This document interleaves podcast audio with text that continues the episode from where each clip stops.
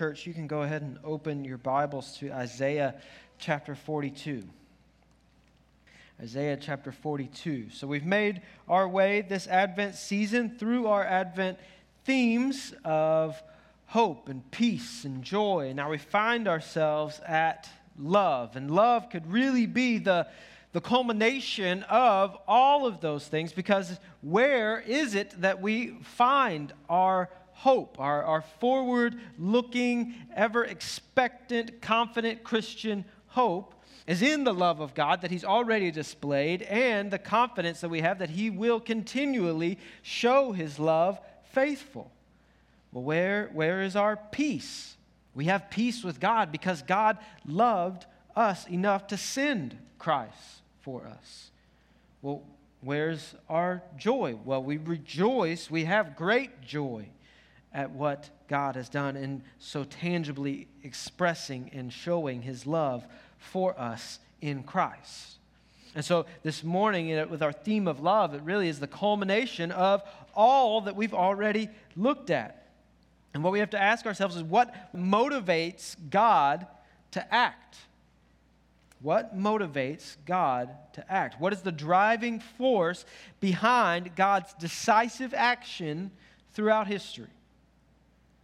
Throughout this Advent season, we've pointed to the incarnation as God's decisive action, purposing to redeem his remnant and to make himself known among the nations. We've seen how God's action in bringing Christ into the world provided confident hope, which bears fruit of present peace and rightly realigns our joy in Him. And so this morning, we'll see that God's love is the, the fountainhead from which the hope and the peace and the joy of Christmas flow. God's love is also that motivating factor which moved him to decis- decisively act according to his will. So, what motivates God to act? God motivates God to act. If you'll remember, when we started this Advent journey through the book of Isaiah, I noted for us that Isaiah presents us with three different portraits of Christ. The first being that of Christ as king. And we've focused heavily on this portrait for the first three weeks of Advent. Uh, all these, uh, those last three weeks of sermons have focused, been in that area where Isaiah paints this picture of Christ as king. And so this morning, we're going to take a, a big leap to chapter 42. And in chapter 42, we see that second, second portrait which Isaiah paints for us. And it's that of Christ as servant. And this portrait so perfectly captures and depicts our Advent theme of love. For it is in the servant nature of Christ that we see the love of God made manifest to us. So I ask you to stand, church, in honor of the reading of God's word as we read from Isaiah chapter 42, verses 1 through 9, is our text this morning.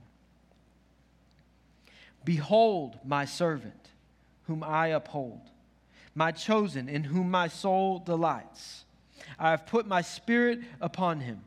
He will bring forth justice to the nations.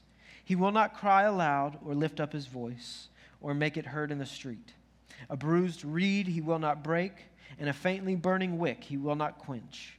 He will faithfully bring forth justice. He will not grow faint or be discouraged till he has established justice in the earth and the coastlands wait for his law. Thus says God the Lord, who created the heavens and stretched them out, who spread out the earth and what comes from it, who gives breath to the people on it and spirit to those who walk in it.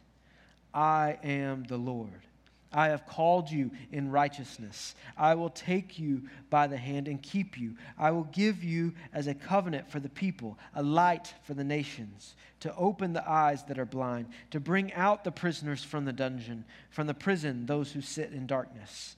I am the Lord. That is my name. My glory I give to no other, nor my praise to carved idols. Behold, the former things have come to pass, and the new things I now declare before they spring forth. I tell you of them. This is the word of God.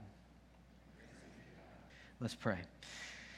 God, as we read these incredible words, as we continue to celebrate this incredible season of Advent and all these realities that bring us to an exuberant joy and just make us want to shout with gladness at what you have accomplished for us in Christ.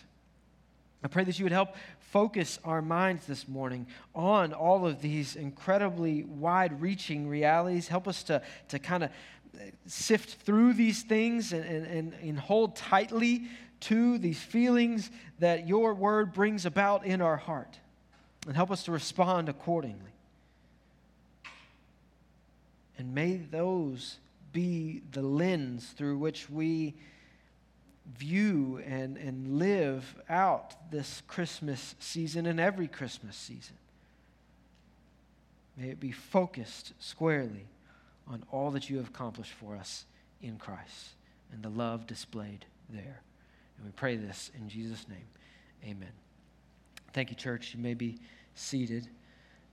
I hope you grabbed an outline on the way in this morning. If not, that's okay. You can just take notes, and uh, the screen behind me will have the answer to the outline, and, and will detail all the things that we see there.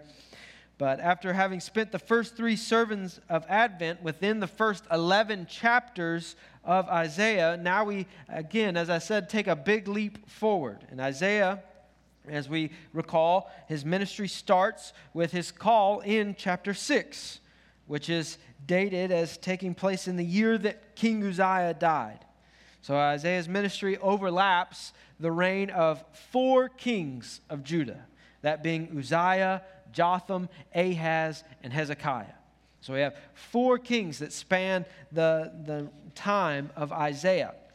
And we've jumped from the here this morning, we've jumped from the reign of King Ahaz, which takes up a large chunk of uh, the book. And uh, we see Ahaz, he was a king that was displeasing to the Lord. And now we've jumped to being under the reign of King Hezekiah. And there's also another point of historical context that we need to make here, and that's that Assyria, we've been talking a lot about that and, and how the, the implications on what Isaiah was saying and how everything that he was saying was, was being realized in that day, but how he was also pointing forward to the coming Christ. And so this Assyrian rule, this Assyrian assault, uh, it's, it's taken place here. Now, under the reign of King Hezekiah, it's come. And the people have been taken into exile. This is the famous Babylonian exile. And this is a time of great distress and grieving and, and searching for answers and clinging to that hope that Isaiah so boldly tried to get the people to see what God was doing in the midst of all this. And this brings me to our text today because in this searching, brought about by the suffering of this Babylonian exile, the Lord gives an answer to how he is going to ultimately make things right. He reminds them that he is sending someone, that he has provided someone in the future, a future coming, but he is remaining faithful to his promise through the line of David. And so we know that he is sending a vulnerable child king. That's what we've seen in those first 11 chapters. Is this king comes as no ordinary king, but that the one he's sending now Isaiah begins to paint uh, maybe not even a different portrait would be the way to describe it, but he, he begins to, to paint this portrait in a different light, to give us a different perspective on what we're seeing. All right? Now, we all have Christmas memories, things that we got, gifts that we got, things that we enjoyed, things that we didn't, right? One of my uh, funniest Christmas memories is one time my brother and I, we got to open presents early. I think I might have told this story last year, but we've slept since then, so just act like this is your first time hearing it, okay? So we wanted to open a present early. Our grandmother let us, and we opened it, and it was jeans, right? And every, every child's greatest dream. And uh, you give me jeans now, I'm to be really excited if I get a pair of jeans. Um, so we open these jeans, and of course, both my brother and I are thinking it, but my brother's, he, and he's typically the one that's going to say it. If there's anything uh, that needs to be filtered, it doesn't get filtered with him, right? And he says, Oh, I thought it was going to be a real present, right? And so then I get to be like, Come on, man, you know, like that, I, that kind of gets me to look good. It reminds me, my, friend Caleb uh, told me a story just a while ago of the present that he got last year. It was just a book with his face in it. And he didn't, you know, that's what his grandmother gave him. And he wasn't all that excited about that. But she's given him something good this year, he said. So he's really excited about that. Um, well, I, I, tell those stories and those funny little anecdotes because this is like, like God has been saying, I'm sending something really good here. That there's something that waits on the horizon that you want to cling to for hope, that you can look to for peace, and that you can find true joy in. And it's not going to disappoint when, when it gets here right? And so, as we look at our text this morning, we see it open with this triumphant uh, announcement of Behold, my servant, whom I uphold, my chosen, in whom my soul delights. I have put my spirit upon him. He will bring forth justice to the nations. So, this begins the first of four servant songs that we see Isaiah give us as he's giving this different perspective, this perspective of Christ as servant. He gives us four servant songs. Now, this term of my servant throughout this um, portion of Isaiah, really starting in chapter 40, is kind of used interchangeably. It's used to refer to the people as a whole, but then there's these few times when it's clearly talking about a certain individual. And this, these servant songs so clearly depict that he's, he's here using the same phrase of my servant, not to just talk about the people as a whole, not to talk about David, but to talk about a, a clear individual that's coming. And so these have been fitly titled the servant songs of Isaiah, as I said. So, what, what is God's solution? What is this present that He is telling them of, this action that He is sending to their current plight, that they can experience all of this hurt and this anguish in the time, but yet they can look forward and have every bit of confidence and hope and peace and joy in their salvation that awaits in God? It's this a great military leader who comes waving a banner that the people can rally around. No. Someone who's going to rise, lead them in rising up against their oppressors and overthrowing this Babylonian exile. No. What is this great triumphant announcement? Behold my servant. Behold my servant. The Lord creates a clear contrast here. Because this term of, of servant would not have been something that they would have been like, yeah, right? It's not like, like when, when you're announcing a leader, that's not something that you necessarily look for or think of, right? That was supposed to be given just great hope. And to them, it's like a servant, right? But he's cre- creating this clear contrast. All right. So if you look at the kind of the, the last verses there of chapter 41, all right, you might have to turn the page in your Bible or maybe not, but you can see there in the last verses, he's talking about all of these empty and the futility of these idols that they have constantly gone to time and again, and that, that, that their oppressing nation looked to. And even just the last two verses there of chapter 41, verses 28 and 29. But when I look, there is no one. Among these, there is no counselor. Who, when I ask, gives an answer. So he's saying these idols, they can't talk. Like if I ask a question of them, there's no response, right? There's no counselor. Verse 29 Behold, they are all a delusion. Their works are nothing. Like their works, you add it up, and like, there's nothing there. They've done nothing.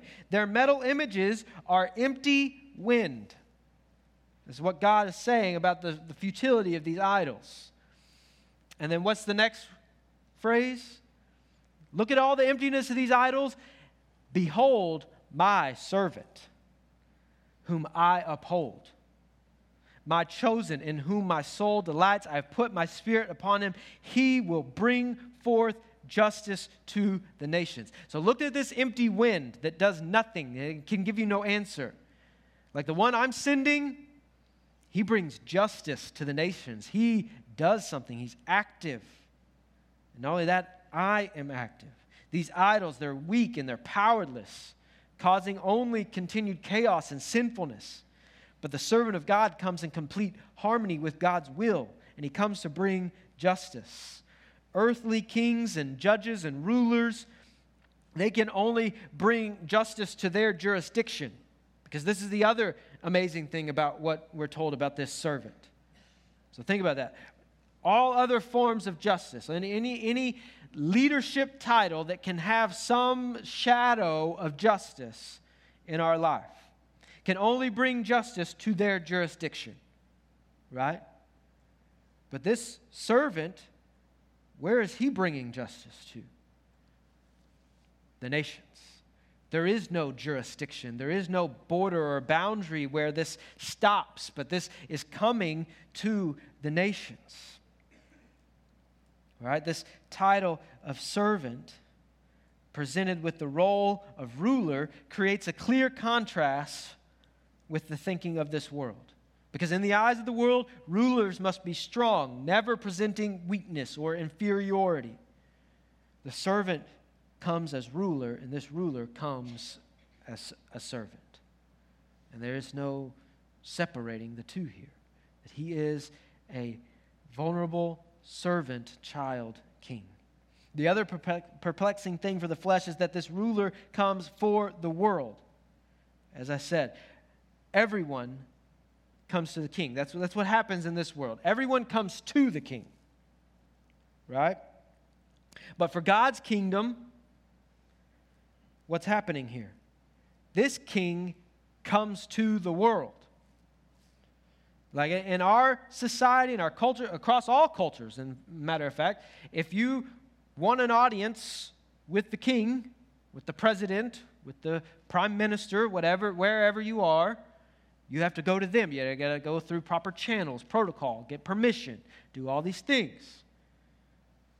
Behold my servant whom I uphold, my chosen whom my soul delights. I put my spirit upon him. He will bring forth justice to the nation. So he is coming to you. And this is what's perplexing for our flesh. Because God is at work here redefining his people. The whole world is under exile. Not just, not just his people here, but the whole world is under exile, not at the hands of the Babylonians, but under the exile of sin. So the servant comes to bring justice that he might right that atrocity. Not just for Judah, not just for the remnant, but for the nations. Bringing what the people of God and the world have lacked. He's bringing the complete Word of God. But why? Why does this ruler come? Why does he need to come? The answer lies in the title he's given here. I want to point us to that once again because so much is packed in just this first verse. My servant. He comes because he is primarily a servant. This is a servant king. And you see, the thing about true servants, true servants, is they don't serve for selfish gain or ulterior motives. They serve because they love. They lower their status for the good of the one whom they are serving. Bringing me to our first point for this morning and that is that in the incarnation of Christ, we are emphatically and tangibly shown that God does not rule at a distance. God does not rule at a distance. And this brings up something I want to point out to us that although Isaiah gives us these three distinct portraits of the Messiah, Christ reigns with all of these titles simultaneously. Because in Christ, God shows that his rule is personal. He is a hands on ruler who dwells among his people, who serves his people, who sacrifices for his people because he loves those who are his. This is ultimately what Christ shows us that God's kingdom is not about establishing political dominance or parliamentary rule. God sent his son, born of flesh, born of a woman, born under the law, to save those under the law. As we continue reading, we see more of the characteristics of this coming child servant king. Verse 2, we pick back up. He will not cry aloud or lift up his voice or make it heard in the street. A bruised reed he will not break, and a faintly burning wick he will not quench. He will faithfully bring forth justice to the nations. So, poetically, we have this bringing forth of justice to the nations there at the end of both of these, kind of, these first statements in this song. These sayings are somewhat, as we start with verse 2 there again, these sayings are somewhat equivalent of us saying of someone else that they wouldn't hurt a fly. Right? Because nobody, nobody likes flies. They're obnoxious, they're annoying, they're dirty. In fact, back in was it spring or summer, I bought a salt gun just so I could kill flies, right? And I enjoy using that thing. All right? I enjoy taking out my my justice on those flies, right? So, now, everyone delights in killing those flies, but this servant king who's coming, he doesn't even break a reed that's already bent over. He doesn't even snuff out a wick that's on its last leg. Rather, he faithfully brings forth justice without having to stand in the tradition of heavy handed earthly kings. He comes not to be served, but to serve and to give his life as a ransom for many. So, how does this servant king rule? With an iron fist of fear and a heavy handed conquering ambition? No. Once again, the servant king flips the wisdom of this world on its head.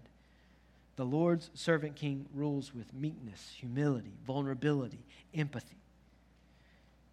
Confusingly, his power comes not from his ability to crush or to break or to quench, but from his swift and sure justice. He doesn't break over this already bent over weed. He doesn't snuff out that wick that's already dimly lit. But he faithfully brings forth justice. He does not stand in the streets loudly proclaiming his rightful rule, but rather quietly. The point here is that the, the characteristics of the servant and of the child that we read of in chapter 9 and the shoot that we read of in chapter 11 the characteristics here are one and the same. So, as, as I pointed, we're getting these different portraits, but they're the same person. So, maybe rather than describing them as different portraits, they're, they're the same portrait, but we're getting different perspectives of the same portrait. So, the, the child of chapter 9, the shooter of chapter 11, and the servant here of chapter 42, one and the same. Confoundingly simplistic when compared to the adult rulers of this world. This divine child servant king rules with complete power by showing overwhelming grace. And that's the next point on your outline that God rules with overwhelming grace. So, church, may we be in awe of the love and the grace of God displayed for us in the Christmas story. God sent his servant. Consider that that we desperately needed, so God sent. He provided what we desperately needed, yet did not in any way deserve. Behold, I bring you good news of great joy, for unto you is born this day in the city of David a Savior, who is Christ the Lord. If you are here this morning and you didn't know that you needed a Savior, my prayer for you is that this Christmas, you would be overwhelmed with the grace of God provided you with what you did not even know you needed. And may that open your eyes to the reality of our sinful condition. May that bring you to true repentance because there are two sides to this justice here. There's two sides to God's justice that's coming, and it's, black and white. Either you are declared righteous by the actions of the servant, or you receive the just punishment for your sin. He will faithfully bring forth justice. We continue reading because we see this as we look next to verse 4. He will not grow faint or be discouraged till he has established justice in the earth, and the coastlands wait for his law. So I think this justice part is pretty important part of what this servant is coming to do because it's been part of these first three verses of this song. It's been, in fact, it's been the, the main emphasis behind what this servant is coming. The picture here of this idea of the coastlands wait for his law, that he's establishing justice in the earth, and the coastlands wait for his law. They hunger for it. The picture is not of colonized British imperial territories that begrudgingly obey the rule of the monarchy from afar, right? Rather, the picture here is of distant nations eagerly awaiting the rule of his law. Whether we know it or not, all of humanity longs to be under the rule of God. In his Sermon on the Mount, Jesus said of himself, Matthew chapter 5, if you want to take a note of it, it'll be on the screen, but Matthew chapter 5, verses 17 through 18, Jesus said of himself, Do not think that I have come to abolish the law or the prophets. I have not come to abolish them, but to fulfill them. For truly I say to you, until heaven and earth pass away, not an iota, not a dot will pass from the law until all is accomplished. So this servant king comes to bring God's law, God's word. He comes to bring it into fruition. And this is the justice that he comes to enact. Is that God's word is true and God's word is right. And so he comes to enact God's word, to fulfill it to show that God's word is truth. Which brings me to the next point there on your outline that God rules in accordance with his eternal plan. Okay, so he's not just making stuff up on a whim here. He's not like, oh, the law didn't work out, so Jesus, why don't you get down there? Right? But that God rules in accordance with his eternal plan. And the quicker we grow, to an understanding of God's eternal will acted out in the Christmas story, the greater we will treasure the Advent season. Okay? The quicker we grow to an understanding of God's eternal will, so that's all far reaching, eternity past, eternity future, His will acted out in the Christmas story, the greater we will treasure the Christmas story. Because as we look back on how God acted in the Christmas story, we can look forward to the second advent of Christ with expectant hope, which sustains us, present peace, which focuses us, a rightly realigned joy, which overflows, and an overflowing reflective love. See, this helps us to know with assurance that if God's love motivated him to act in such a way at the first advent, it absolutely guarantees his second advent.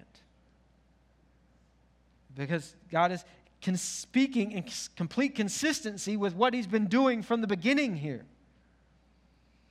And so, if we look at that and we say, well, here's what he did here, then we can know with the full assurance that that is what awaits us in the future. And we continue to see that in verse 5. Thus says God the Lord who created the heavens and stretched them out, who spread out the earth and what comes from it, who gives breath to the people on it and spirit to those who walk in it. So, in case you didn't catch it, eh, who, who everything has it has God to thank for its existence. I am the Lord. I have called you in righteousness. I will take you by the hand and keep you. I will give you as a covenant for the people, a light for the nations, to open the eyes that are blind, to bring out the prisoners from the dungeon, from the prison, those who sit in darkness. So, again, don't miss this because I pointed this out from time to time. But notice at the beginning there of verse 5, there's the use of two titles for God back to back One is God, right? But then the other is his personal name, the Lord. So he's saying to the people here, don't get it twisted. Okay? Thus says God the Lord. Going back to our first, first point, God does not rule at a distance, his rule is personal. He has always been personal. From creation onward, he has set about to make himself personally known. The event where this is most evident and most obvious and personal is Christmas. The king steps down from his throne on high into flesh to dwell among us that he may serve us and be made known among the nations. Having already established that God does not rule from a distance, as we said, we now see how God rules personally in the person of Jesus Christ.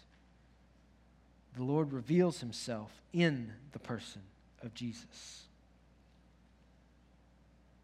Because See there, thus says God the Lord. The, he's the one who created the heavens, stretched them out, spread out the earth. What comes from it? Gives breath to the people on it and spirit to those who walk in it. And what does he say?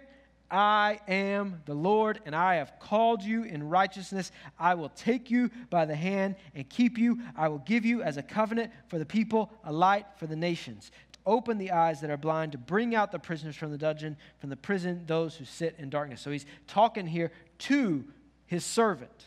That's kind of the shift here in the, the perspective.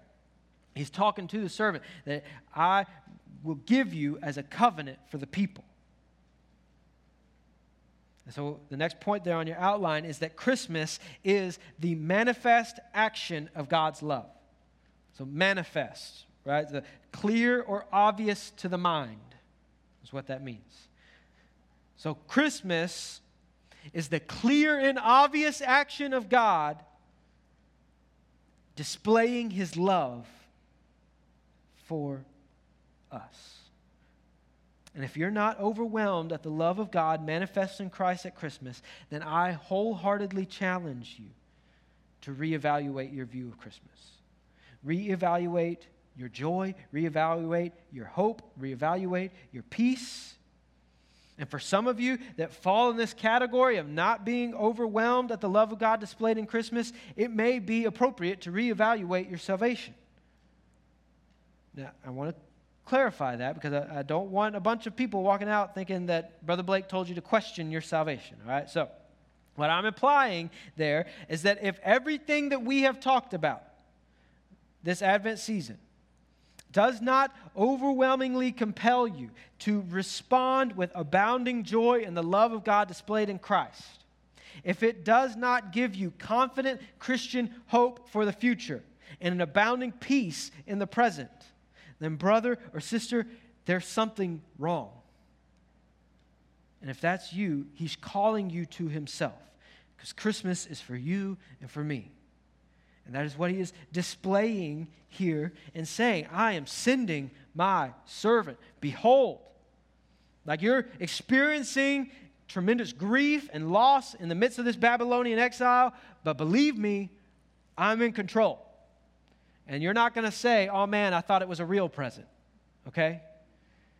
And this is what we see as we look at this, these elements here that are broken down for us in those verses. He's called you out of righteousness. I'll give you as a, covenant for the people, a light for the nations, to open the eyes of the blind. So this light is so powerful and illuminating that even the blind can see, to bring out the prisoners from the dungeon, the prisoners, those who sit in darkness. This is so clearly a theme for John as he begins to write his gospel and his telling of what Christ was coming into the world to do. That though he doesn't give us a birth narrative, so I, will encourage you, go ahead and turn in your Bibles to the gospel of John, chapter 1. And I know I, have quoted it many times this Advent season, I, I quote it throughout the year. But this just so beautifully portrays with consistent clarity from what Isaiah is saying here exactly what Christ was coming into the world to do. John 1, verse 9. the true light, which gives light to everyone, was coming into the world. Sounds familiar. He was in the world, and the world was made through him, yet the world did not know him. He came to his own, and his own people did not receive him. It's almost like they were blind, right? But to all who did receive him, so this is the remnant, to all who did receive him, who believed in his name, he gave the right to become children of God, who were born not of blood, nor of the will, or of the flesh, of the will of man, but of God. And the Word became flesh and dwelt among us. And we have seen his glory, glory as of the only Son from the Father, full of grace and truth. John continues these clear themes from Isaiah is if you go to 1 John, 1 John chapter 4.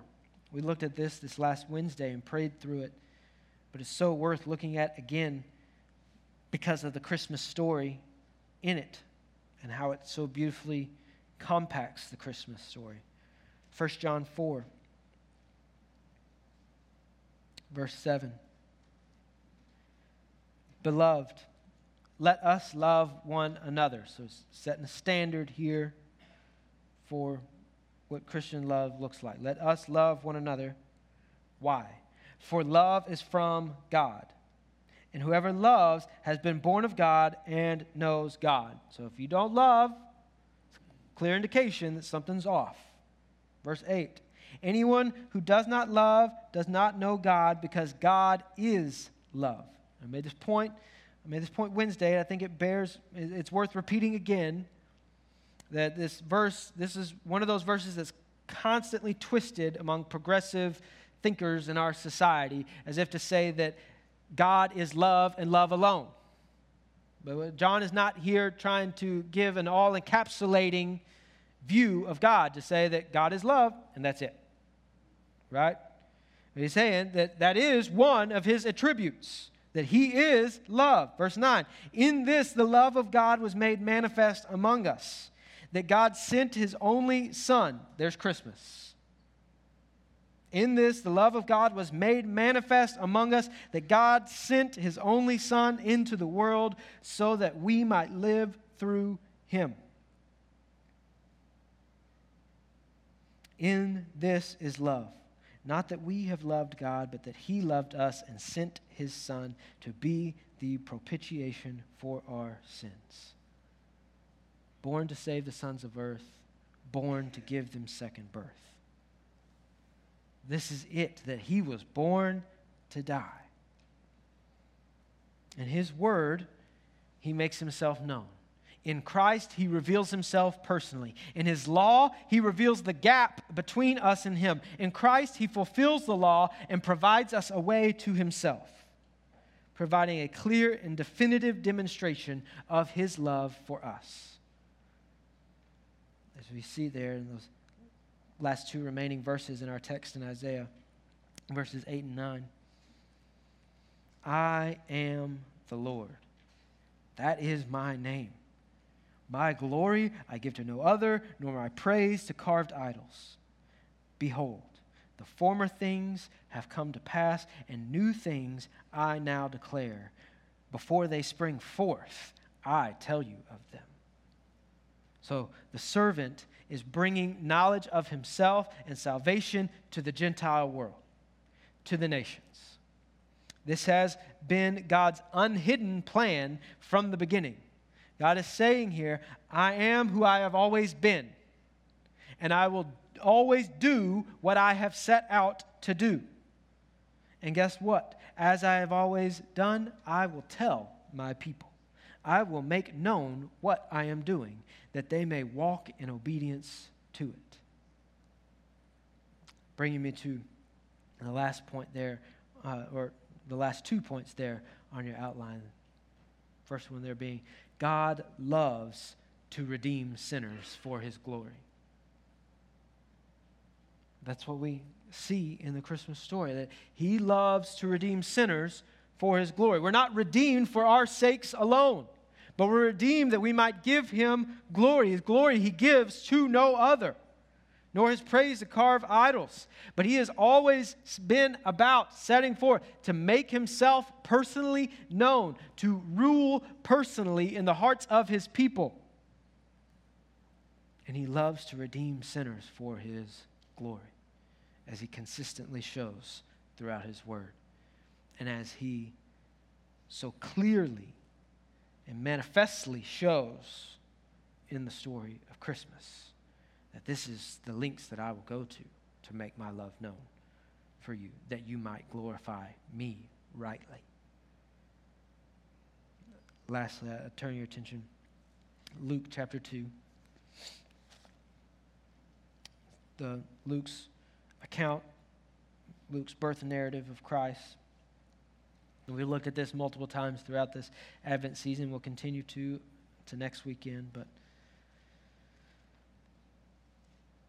Luke 2, verse 11, the angels appear to the shepherds, telling them, Fear not, behold, I bring you good news of great joy that will be for all people. I quoted this just a while ago. For, uh, for unto you is born this day in the city of David a Savior who is Christ the Lord.